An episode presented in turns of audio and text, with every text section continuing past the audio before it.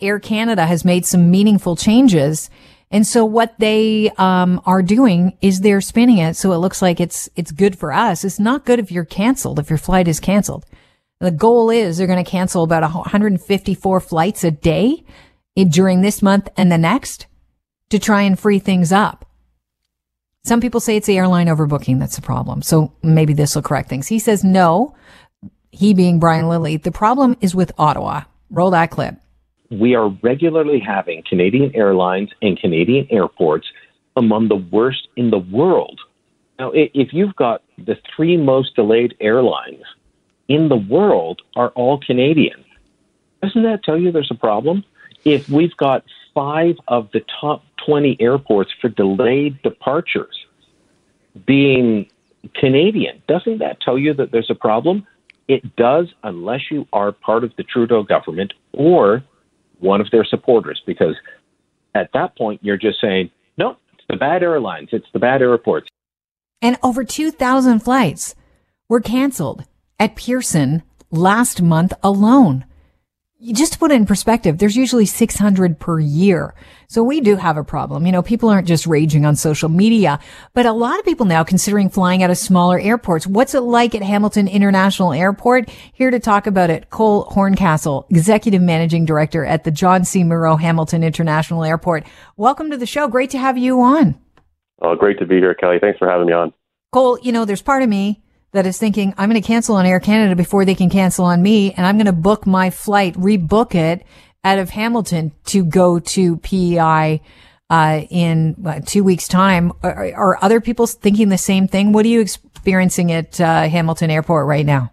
I would say do that if you can. Tell you know, in in in, uh, in all honesty, it's it's a very busy travel season right now and uh, we are we are already seeing some uh, very strong load factors out of our airport. So out of Hamilton, and just to give you some perspective from on Hamilton, uh, so we have about about eight to ten departures every day, with a good chunk of those happening in the morning bank.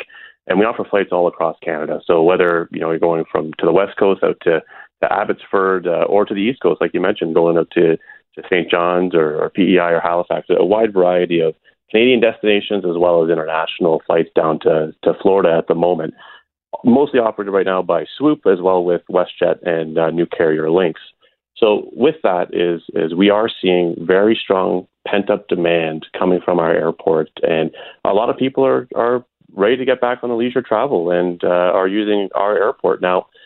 You know, seeing the the the restrictions or, or, or you know busyness at, at Toronto Pearson right now, we, we definitely are a busy airport, and when it happens, when we have the four flights going out in the morning, uh, it can get a little congested. But ultimately, as we stick to what is recommended from the airlines, and which is normally a two to three hour arrive early, and uh, and and we're getting people through to their flights. And have you had any cancellations uh, like last month at Pearson? 2,000 uh, flights canceled, but like we know they're yeah. they're flying. You know, it's the big hub. Uh, but have you had to cancel anything? Yeah, and that's you know ultimately is is we're not immune to, to the staffing shortages that the the industry is seeing right now, and that's that's across everyone. There's cascading effects from from what's happening at Pearson and the other hubs down to to smaller regional airports like ourselves.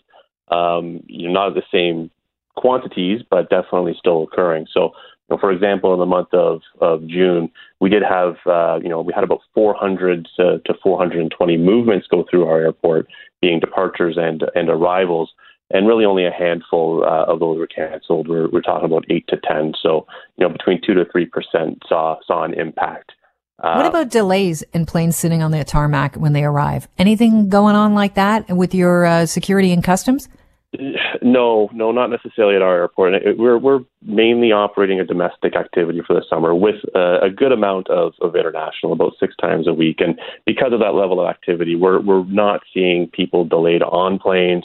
We're not seeing the baggage issues, uh, and people are getting through customs in a very reasonable time at our airport, as we do have CBSA on site. Do you uh, have any problems with baggage? Because we're hearing about baggage problems. We're seeing the pictures on social media at the Hamilton airport. Do you have baggage just hanging around waiting to be claimed, Cole? I hate to be the, the bearer of bad news for the you know, the people seeing all the the photos and all those bags at Pearson. But as of right now, we're we're really not. Like we have, it does happen. It it it does happen in the industry. We've all right. lost bags at some point or another, and so those won't be won't be stopped that that aspect. But in general, we're not seeing the backlog. You know, you arrive at Hamilton Airport, you get off of your plane, your bags are going to be at the baggage belt in about 10 to 15 minutes for you to get on your way and do what you really want to do, and that's not be at an airport. Cool. You're really uh, turning my mind here. I think I'm going to have to uh, cancel my flight and rebook out of Hamilton. I'll see you in about two weeks' time. You're really painting a beautiful picture. Do, are you concerned that there's going to be a, a, throng of people, a rush of people heading to Hamilton Airport, or can you guys take it?